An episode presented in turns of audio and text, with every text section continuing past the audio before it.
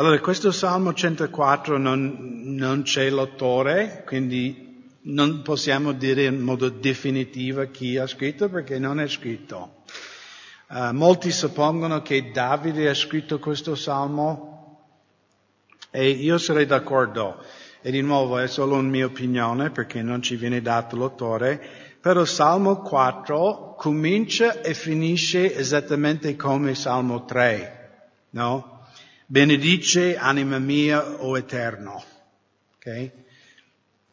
Quel frase è solo cinque volte nella Bibbia, tre volte in Salmo 103, quindi comincia, poi uno in mezzo e poi alla fine, e qui Salmo 104 comincia con questa frase e finisce anche con questa frase.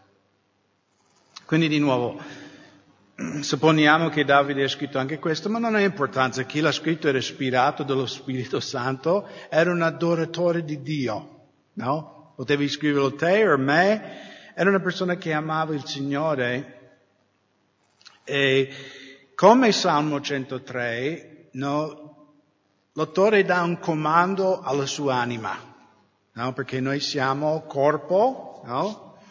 Questo meccanismo organico, spirito e siamo anima. E l'anima non si sente sempre di benedire il Signore, non? Quando la vita va male non mi sento. A volte noi credenti mi sento, non mi sento. Cioè, molti credenti sbagliano nel, cioè, loro, mh, mm, come si può dire, loro, il termometro della loro vita spirituale è i sentimenti. Se sono felice, allora il Signore mi sta benedicendo, se sono triste, magari il Signore non mi sta guidando in queste cose.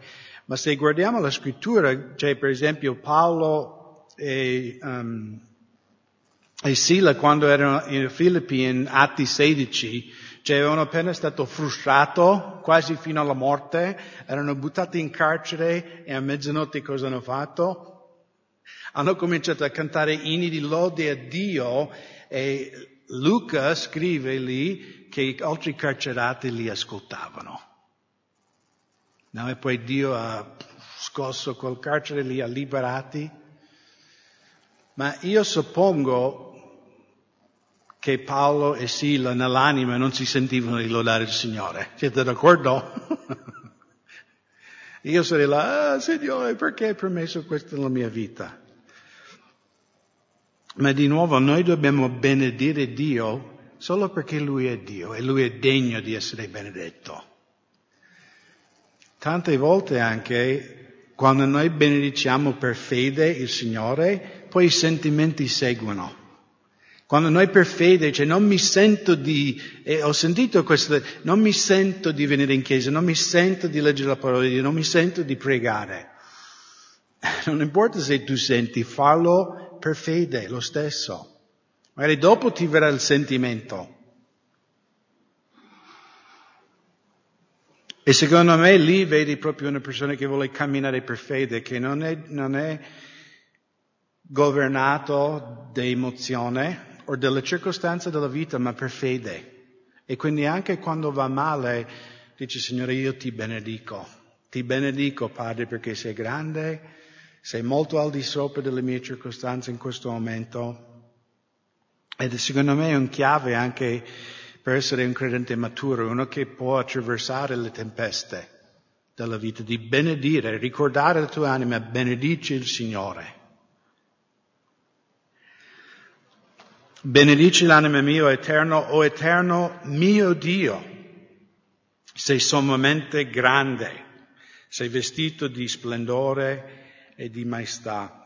Come Salmo 23, l'Eterno è il mio pastore, no? È una cosa personale. L'autore ha un, ha un rapporto personale con Dio. Non è un Dio estratto, il Dio di Israele, come abbiamo visto con Nebuchadnezzar. Dice Daniele, io so che tu Dio, no, che tu sei un servo di questo Dio. Poi alla fine della sua vita lui dice, Signore, tu sei Dio sei mio Dio. E penso che sappiamo che c'è una grande differenza quando Dio è un Dio estratto, lontano, ma quando Lui è tuo Dio. Egli si avvolge di luce come un manto e distende i cieli come una tenda. E quindi questo salmo, come anche è scritto, voi sapete che questi titoli qui nella Nuova Diodati rassegna delle opere della creazione, quello non è scrittura, è come un titolo, un commento messo da chi ha pubblicato questa Bibbia, però non è nel testo originale della Bibbia, però più o meno sì, è un uh, riconoscere Dio nel creato, no? vedere il creato e vedere la mano di Dio, la mano creativa di Dio. E io credo che anche la cultura moderna in cui noi viviamo è proprio una tattica del diavolo di portare esseri umani in grattacieli di cemento, in un mondo di plastica e di uh, iPhone e computer, e, cioè, e non, no, non vedere il creato di Dio. E io sono convinto anche che uno dei motivi che la nostra generazione ha il più alto uso di psicofarmaci, di angoscia, no, di depressione, è proprio perché la razza umana si è distaccata dalla creazione di Dio. E io dico a qualunque persona che magari sta un po' di melanconia, un po' di depressione, vai a farti una passeggiata nel bosco. Cioè vai alle acque bianche, vai al piave, vai, cioè vai a mirare, no? Non so per voi, ma io, a me mi dà proprio un, una, un benessere, no? Anche a volte vengo qui in chiesa anche a lavorare e magari prendo un break e vado a camminare al parco che Dio ci ha dato, a guardare gli alberi e, e mi viene da benedire il Signore, no? A parte il fatto che Dio ci ha benedetto veramente con un bel posto, ma anche di, sì, non vivere solo tutta la mia vita fra un schermo computer, No, perché di nuovo, secondo me, il diavolo vuole portare la razza umana a questo mondo artificiale, plastica di cemento, in cui noi dimentichiamo no, la grandezza del Signore. Anche qui in versetto 2 lui dichiara qui che Dio distende i cieli come una tenda, con pezzi di stofano, letteralmente. E immaginate, questo è stato scritto mille anni prima di Cristo. Se ha scritto Davide.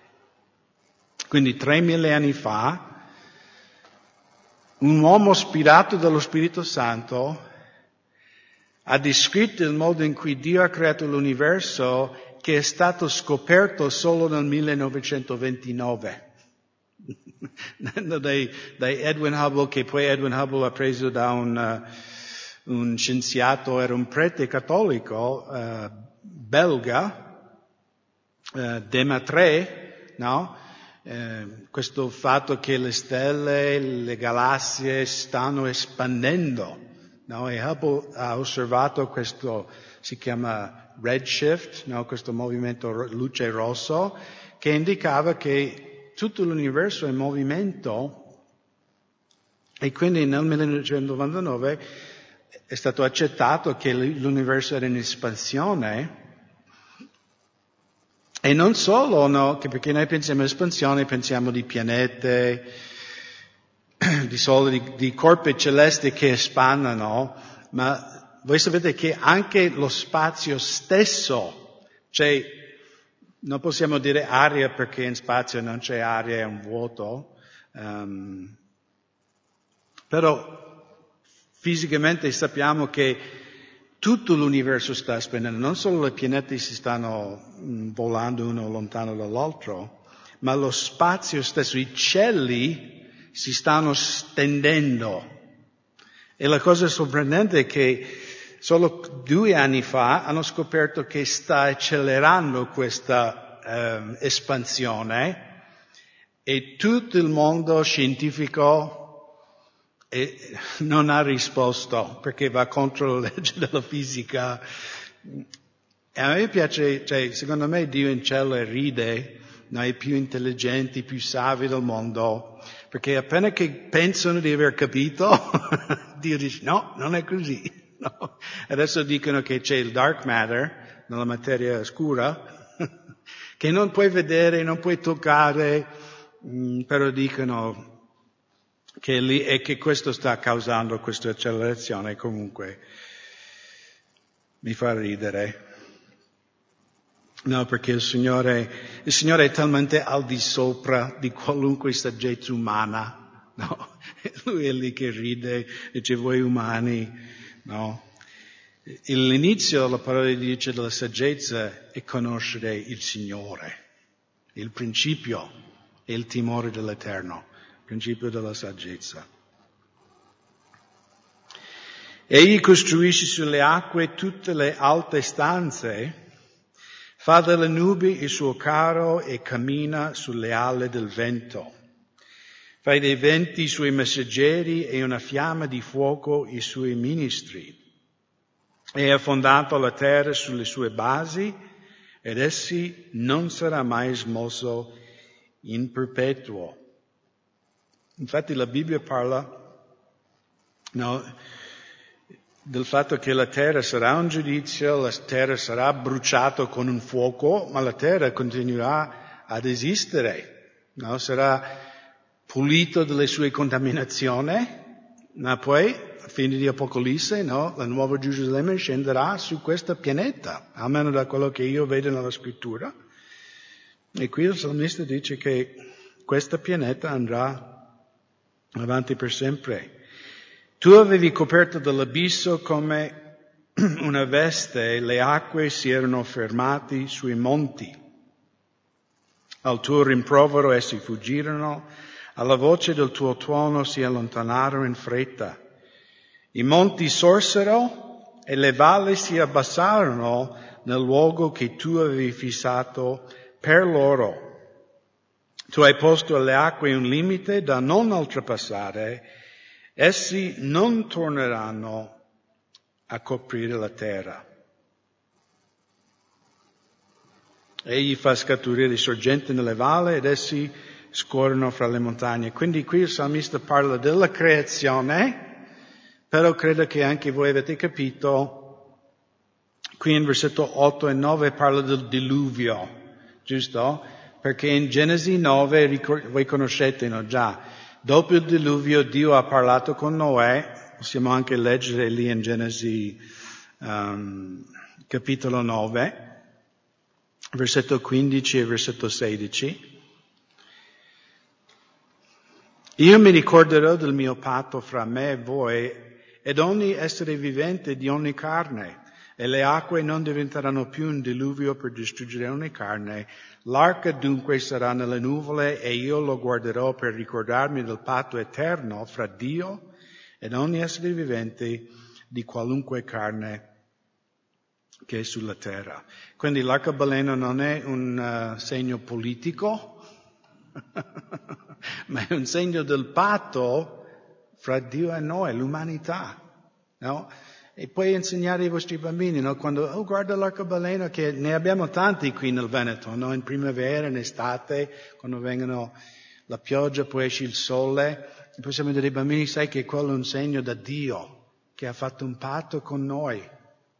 No? Che la terra, no, di nuovo, non sarà ricoperto totalmente dalle nuvole anche Pietro, se girate in secondo Pietro capitolo 3, parla del diluvio e parla anche dei ultimi tempi.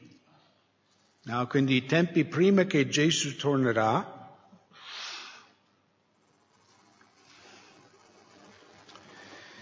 in cui ci saranno persone che saranno schernitore del fatto che c'è stato un diluvio.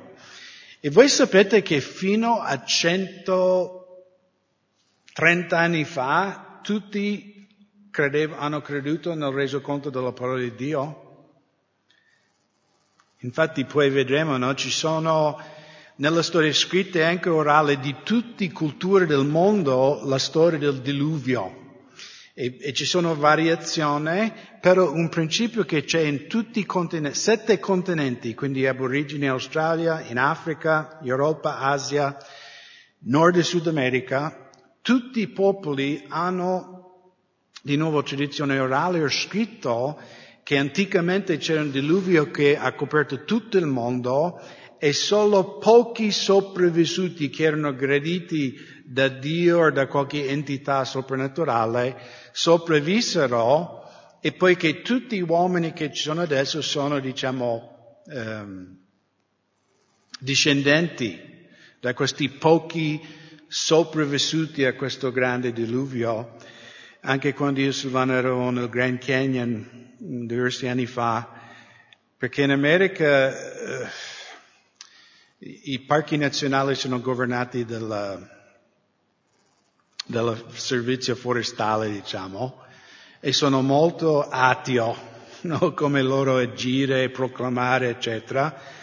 E un giorno eravamo lì su questo eh, vista panoramica, no? proprio sul precipizio del Grand Canyon, e avevano questo eh, display, no? Si dice display in italiano? Questa vetrina, no? Con questi manufatti dei, dei tribù dei Hopi, che è il popolo che dimorava nella zona, diciamo, da sempre lì del Grand Canyon, e lì, stranamente, era scritto il popolo Hopi che da sempre ha dimorato in questa area fino all'arrivo degli occidentali, cioè degli europei, nelle loro leggende il canyon è stato creato quando Dio ha giudicato la terra con un grande diluvio e il popolo Opi sono discendenti di questa, una famiglia di giusti che erano graditi di, da, dal, loro chiamano il grande spirito, il creatore. E sono rimasto, no, perché è una cosa governativa che sono molto anti religione, anticredere di Dio, hanno permesso di avere questa cosa messo lì um, vicino a questi manufatti dei, dei Opi. Um, Comunque qui in secondo Pietro, in versetto 3, eh, capitolo 3, secondo Pietro 3, versetto 3, prima di tutto dovresti sapere questo, che in ultimi giorni verranno dei schernitori che cammineranno secondo le, le loro proprie voglie e diranno dove è la promessa della sua venuta da quando infatti i padri sono addormentati, tutte le cose continuano come dal principio della creazione. Allora bis- bisogna prestare attenzione perché Pietro qui duemila anni fa ha profetizzato che verso la fine, verso il ritorno di Gesù, nel mondo ci sarà questo pensiero no, che, che, il mondo è sempre andato avanti uguale. No? Non c'è stato un grande diluvio, No? E, e, questo noi chiamiamo, um, come lo chiamiamo in inglese, Tyler? um, adesso mi è fuggita il frase, ma diciamo è il pensiero no, di chi non crede nella parola di Dio che la Terra ha 4,5 miliardi di anni, che tutte le cose sono andate avanti per sempre. No? Il Grand Canyon, per esempio, loro dicono un strato mm, così è mille anni, sai, miliardi di anni, eccetera, eccetera. E per me è interessante che qui Pietro, che era profeta, apostolo, lui ha detto che negli ultimi tempi loro rinnegheranno il diluvio e diranno non è così, che non c'è stato un diluvio e che Gesù non tornerà. No, perché da, da, da antichità è sempre andato avanti uguale. Um, ma essi, versetto 5, dimenticano volontariamente, quindi scelgono di dimenticare che per mezzo della parola di Dio cieli vennero all'esistenza molto tempo fa e che la terra fu tratta dall'acqua e fu formato mediante l'acqua a motivo di cui il mondo di allora sommerso dall'acqua perì. Mentre i cieli e la terra attuale sono riservati dalla stessa parola per il fuoco, conservati per il giorno del giudizio e della perdizione dei uomini empi. Ora, carissimi, non dimenticate quest'unica cosa, che per il Signore un giorno è come mille anni e mille anni come un giorno. Il Signore non ritarda l'adempimento della sua promessa, come alcuni credono, che egli faccia, ma è paziente verso di noi, non volendo che alcuno perisca, ma che tutti vengano a ravvedimento. Ok, quindi anche oggi dicono, ma sì, sì, Gesù ritornerà, ma quando mai il mondo è... Cioè è quello che la gente dice oggi.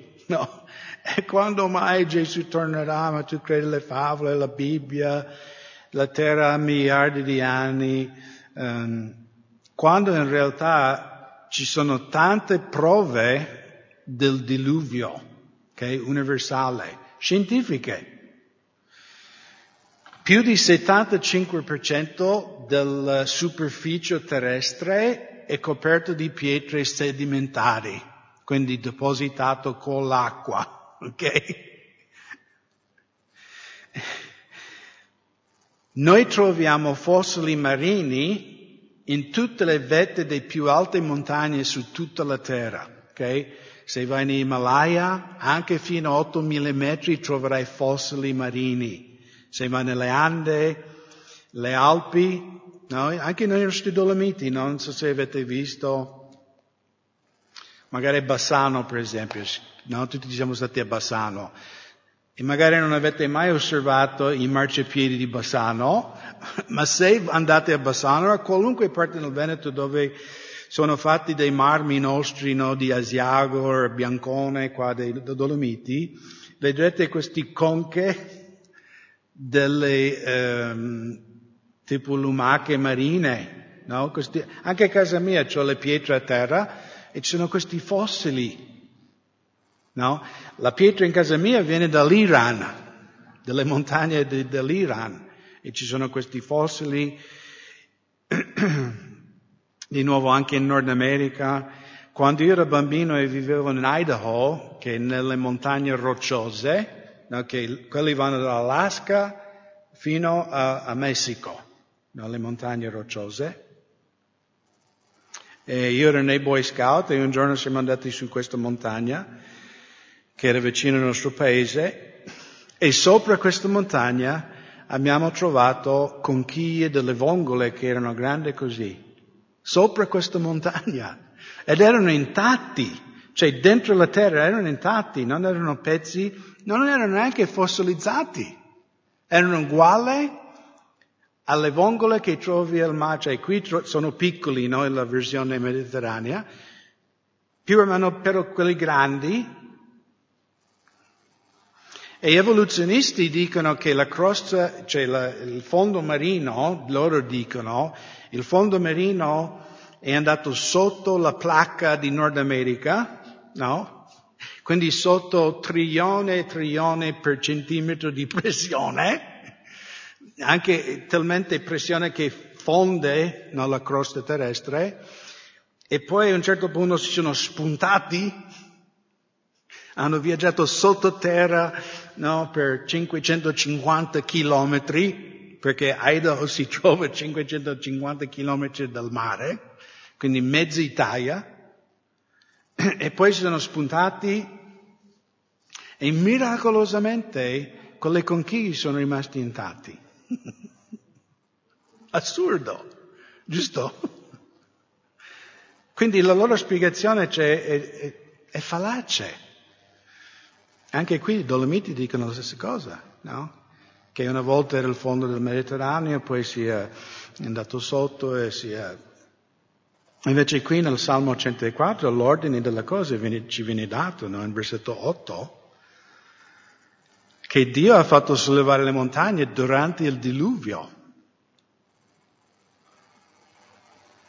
Infatti in Genesi, prima del diluvio, non parla di montagne, parla di fiume Okay? Quindi c'era qualche dislivello perché il fiume deve scorrere, però per dire il fiume Sile che abbiamo, che nasce qui nella provincia di Treviso, dalle sorgenti del Sile fino al mare Adriatico sono 60 chilometri e il fiume Sile cade solo 30 metri in 60 chilometri. Quindi sono 5 centimetri per ogni 100 metri. Cioè appena appena sono un, eh, 5 millimetri al metro, che l'acqua va già appena appena, quasi piatto ma è abbastanza no. Però la Bibbia prima del diluvio non parla di montagne. E qui il salmista per rivelazione divina anche perché se Dio sollevava i montagne in qualunque altro momento quando c'era abitazione umana, sarebbe cataclismi totali, sarebbero distrutte tutta la, cioè tutti quelli, perché ci sarebbero uh, tsunami, sai, alti un chilometro, eccetera, eccetera. Invece, mentre Noè e la sua famiglia erano nell'arca, in mezzo all'oceano, che voi sapete nell'acqua profonda i tsunami cioè sono solo un piccolo così, un piccolo dosso nell'acqua. E quando arrivano i contenenti che si alzano, e quindi Dio poteva benissimo sollevare i Dolomiti, le montagne rocciose, le Andi, Himalaya, durante il diluvio, e noi vediamo anche nei Dolomiti prove di questo, non so se avete mai notato nei Dolomiti dove magari un fiume è scavato un canyon nella pietra, e tu vedi questo onde di pietra. Avete mai visto nei Dolomiti questo fenomeno? No, come qualcuno li ha schiacciato le montagne. E se noterete queste onde è pietra solida. L'ultima volta che ho controllato la pietra solida non puoi piegare. Vi pare? No? Perché è stato piegato durante il diluvio quando sono stati depositi, depositati chilometri di sedimenti, quindi era ancora argilla, no? l'argilla è molto flessibile e quindi Dio con la sua potenza ha alzato queste montagne e così è l'unica spiegazione scientifica perché abbiamo questo fenomeno eh, di onde, no? perché poi si è solidificato in pietra, come congelato nella storia del, del, che Dio ha sollevato le montagne abbastanza velocemente durante il periodo del diluvio. In versetto 10, egli fa scaturire sorgenti nelle valle, essi scorrono fra le montagne e danno da bere a tutte le bestie della campagna. Gli onagri vi estinguono la loro sette, accanto ad essi fanno dimora gli uccelli del cielo, fra le fronde elevano loro canto. Dalle sue stanze superiori egli dà acqua ai monti, la terra e sazietà col frutto delle tue opere. Egli fa crescere l'erba per il bestiame e le piante per il servizio dell'uomo facendo uscire dalla terra il suo nutrimento. Il vino che rallegra il cuore dell'uomo, l'olio che fa brillare il suo volto e il pane che dà forza al cuore dell'uomo. Vengono così saziati gli alberi de, dell'Eterno, i cedri di Libano che egli ha piantato. Là fanno il loro nido gli uccelli, mentre la cicogna fa dei cipressi la sua dimora. Gli alti monti sono per i camosci, le rocce sono il rifugio dei conigli. Egli ha fatto la luna per le stagioni e il sole conosce l'ora del suo tramonto. Tu mandi le tenebre e si fa notte ed in esso vanno attorno tutte le bestie della foresta. I leoncelli ruggiscono in cerca di preda e chiedono a Dio il loro pasta ma quando sorge il sole essi si ritirano e rimangono nelle loro tanne. Allora l'uomo esce col, alla sua opera e al lavoro fino alla sera. E qui quindi il salmista parla del fatto che prima comincia a parlare della creazione di Dio, il diluvio, e anche poi la fedeltà di Dio, di dare da mangiare ogni, ogni cosa del suo creato. E ricordate che anche Gesù nel Vangelo di Matteo e Luca ci ha ricordato, no, guardate i gigli, guardate gli uccelli che non stanno lì a sudare, a pensare conto in banca, eppure il vostro Padre Celeste prende cura di loro. E credo che per noi in questi tempi di, no, di tribolazione, di Covid, di economia che va, va non tanto bene. Dobbiamo veramente ricordare che abbiamo un papà buono in cielo che prenderà cura di noi, come prende cura dei, di tutti gli animali nella foresta, tutti gli uccelli, prenderà anche cura dei suoi figli.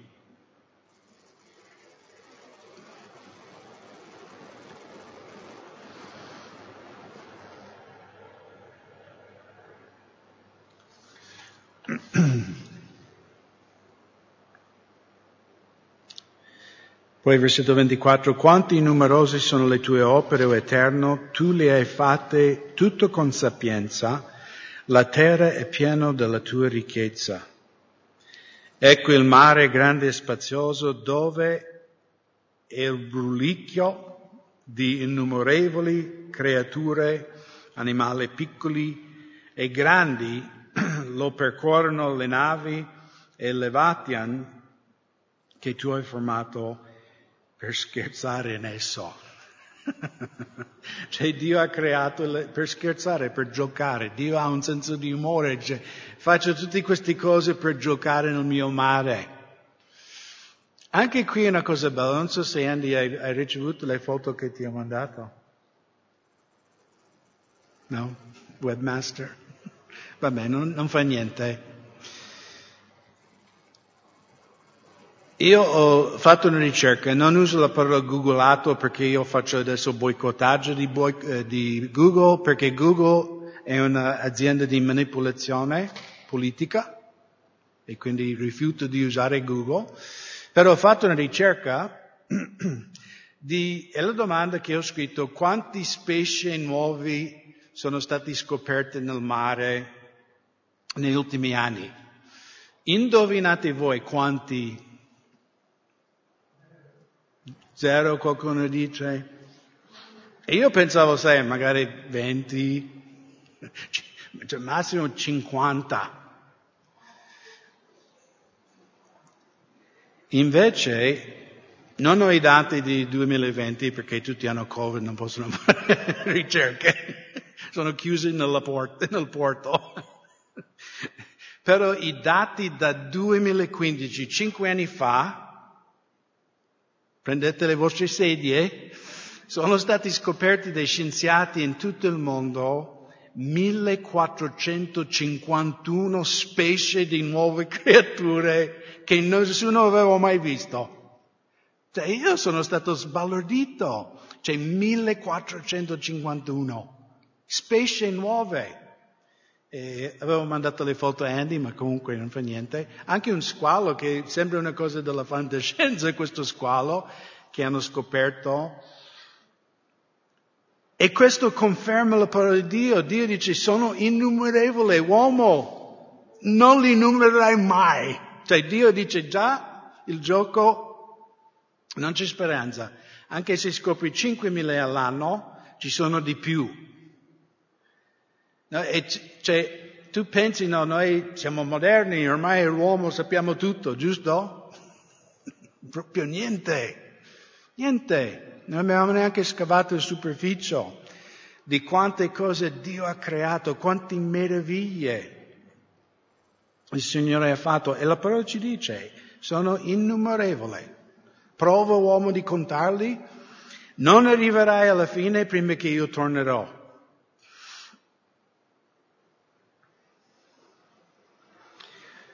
E in versetto 26 parla del Leviathan, no?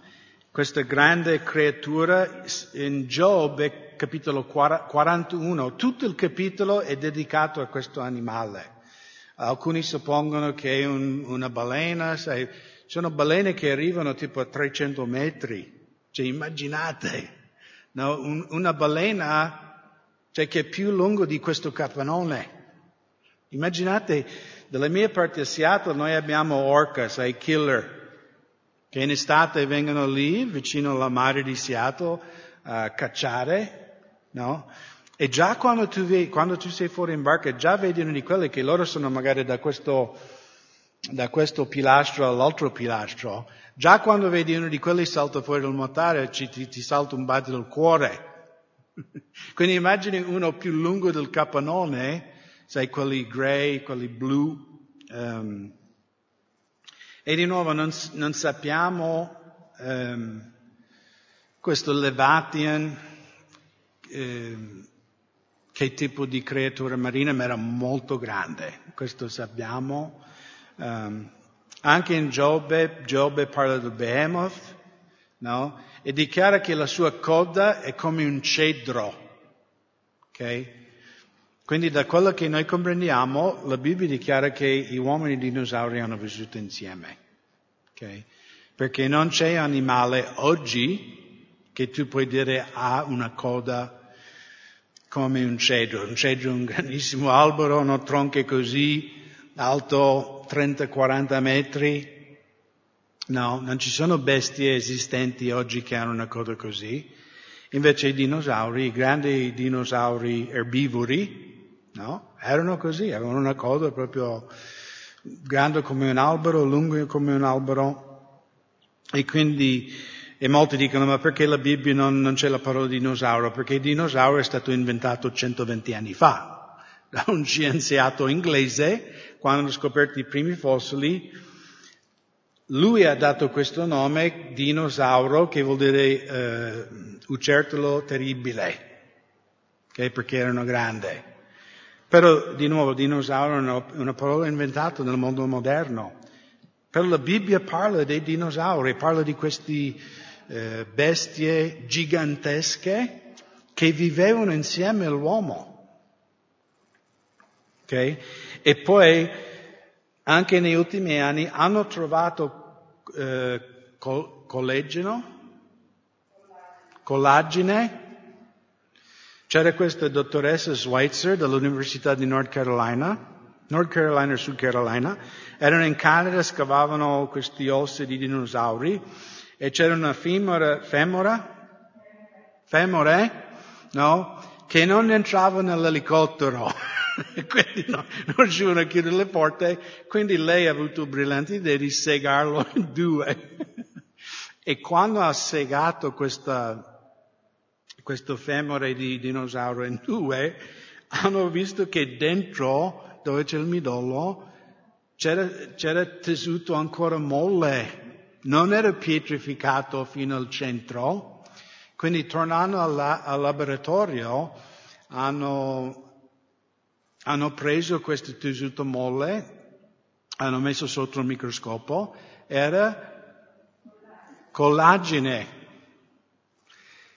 E gli evoluzionisti hanno detto, ma noi pensavamo che, sai, il dentro dell'osso poteva superare magari mille anni, ma adesso capiamo che veramente puoi sopravvivere anche centinaia di miliardi di anni, no, 60 milioni di anni, no? perché loro dicono sono estinti 60 milioni di anni. Infatti ha mandato il mondo scientifico in tilt questa scoperta. Da allora molti altri archeologi e paleontologi hanno, hanno aperto osse e infatti loro cercano di tacere queste notizie, non li vogliono che viene diffusa questa notizia, perché manda tutte le loro teorie nel cestino della spazzatura. Comunque è un'altra prova che la Terra non è così vecchia, che tutto quello che viene spacciato ai nostri figli è una grande, eh, come si dice, fumetto, non scienza.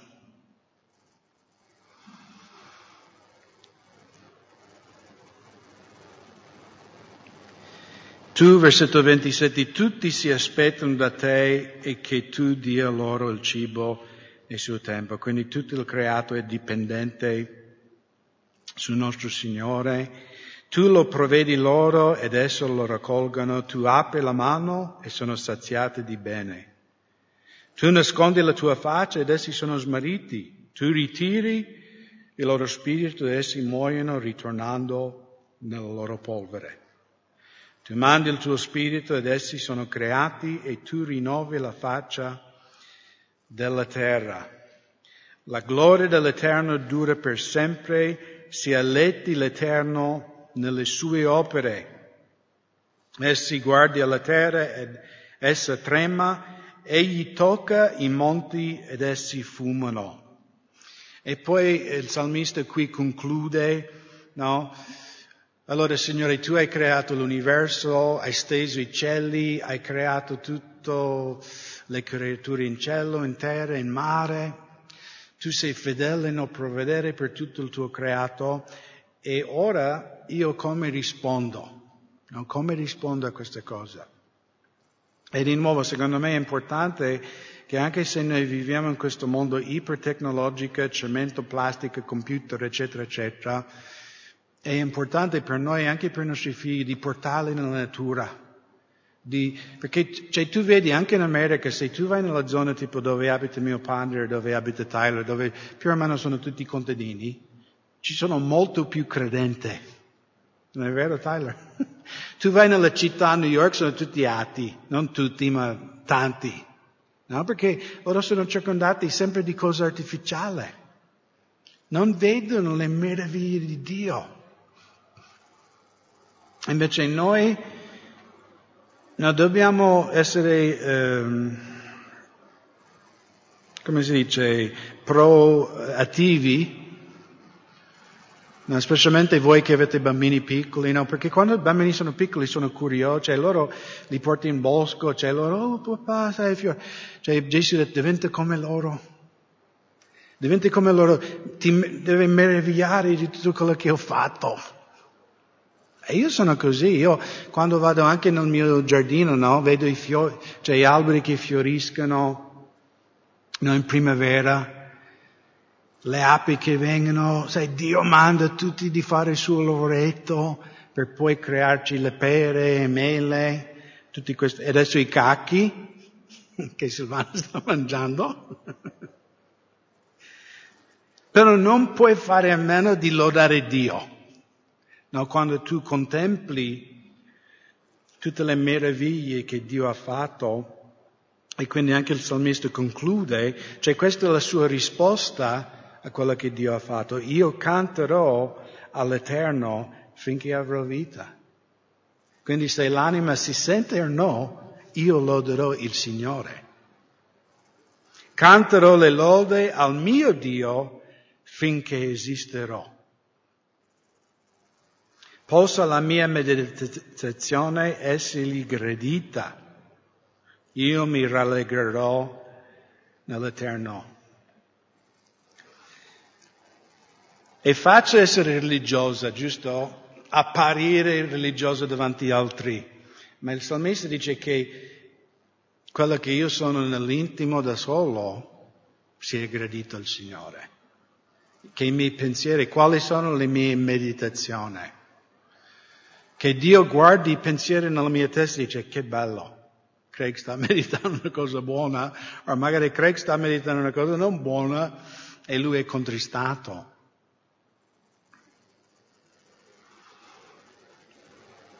E credo una frase, un passo che è molto importante per noi, io mi rallegrerò nell'Eterno.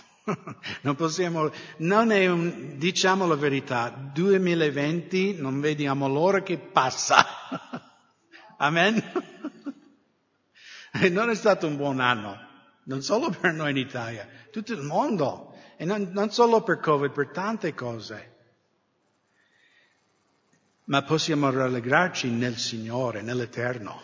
Non possiamo rallegrarci perché umanamente parlando c'è anche l'economia italiana, cioè noi il frutto di tutte queste cose noi non abbiamo ancora visto. Io spero che non andremo in un'altra crisi, però di- difficilmente non andiamo in un'altra crisi economica. Tutto questo bloccare, anche perché Già dall'estate, no, 10.000 ristoranti in Italia hanno dichiarato bancarotta. Cioè, immaginate 10.000 imprenditori, solo ristoranti, lasciamo perdere le fabbriche e tutti gli altri. E di nuovo non voglio piovere sulla nostra festa nel Signore, ma poi, poi ogni ristorante magari 10 dipendenti, sono tante famiglie. Secondo me il Covid non è il peggior nemico è il governo, governo che abbiamo. che, che sta distruggendo l'economia totalmente, anche in America stanno facendo così. E secondo me perché hanno scopi di manipolare la nostra società. No? E loro lo dicono apertamente, se tu vedi i globalisti, perché loro dicono, loro dicono che loro hanno un programma per fare un, un governo globale, no? Italia, nazionalismi, America, per questo odiano Trump, odiano chi vuole tornare alla sovranità Italia, no? Potete essere d'accordo o no, ma questi sono i fatti. E non è partito questo o partito quello. Um, ma comunque, nonostante tutto questo, il Signore è onnipotente, il Signore regna e anche se il mondo va a rotoli, noi possiamo rallegrarci in Lui. Okay? Perché prima o poi finirà e saremo con Lui in cielo. E poi Lui, questa è la mia preghiera per i, i sovversivi in America in questo momento. Versetto 35. Scompaiono i peccatori della terra e gli empi non siano più. Io prego questo per i nostri tempi. Signore, giudichi i malvagi, giudichi gli empi che vogliono approfittare di questa situazione a manipolare la situazione. Di nuovo, voi sapete, ci sono persone straricchi, le crisi loro sfruttano queste, tutte queste aziende che vanno in fallimento, loro li compreranno a pezzo di niente. Dobbiamo essere ehm, saggi. No, anche il salmista dice, Signore, liberici veramente di chi opera malvagiamente. Ma anima mia, benedice l'Eterno, alleluia. Quindi questa è la parola finale. C'è anima, circostanze, vita, cosa, benedice il Signore. Nonostante, non importa quello che succede né nella tua vita, nel, nel mondo che ti circonda, rivolgiti al Signore, ricorda le sue meraviglie e benedice il Signore.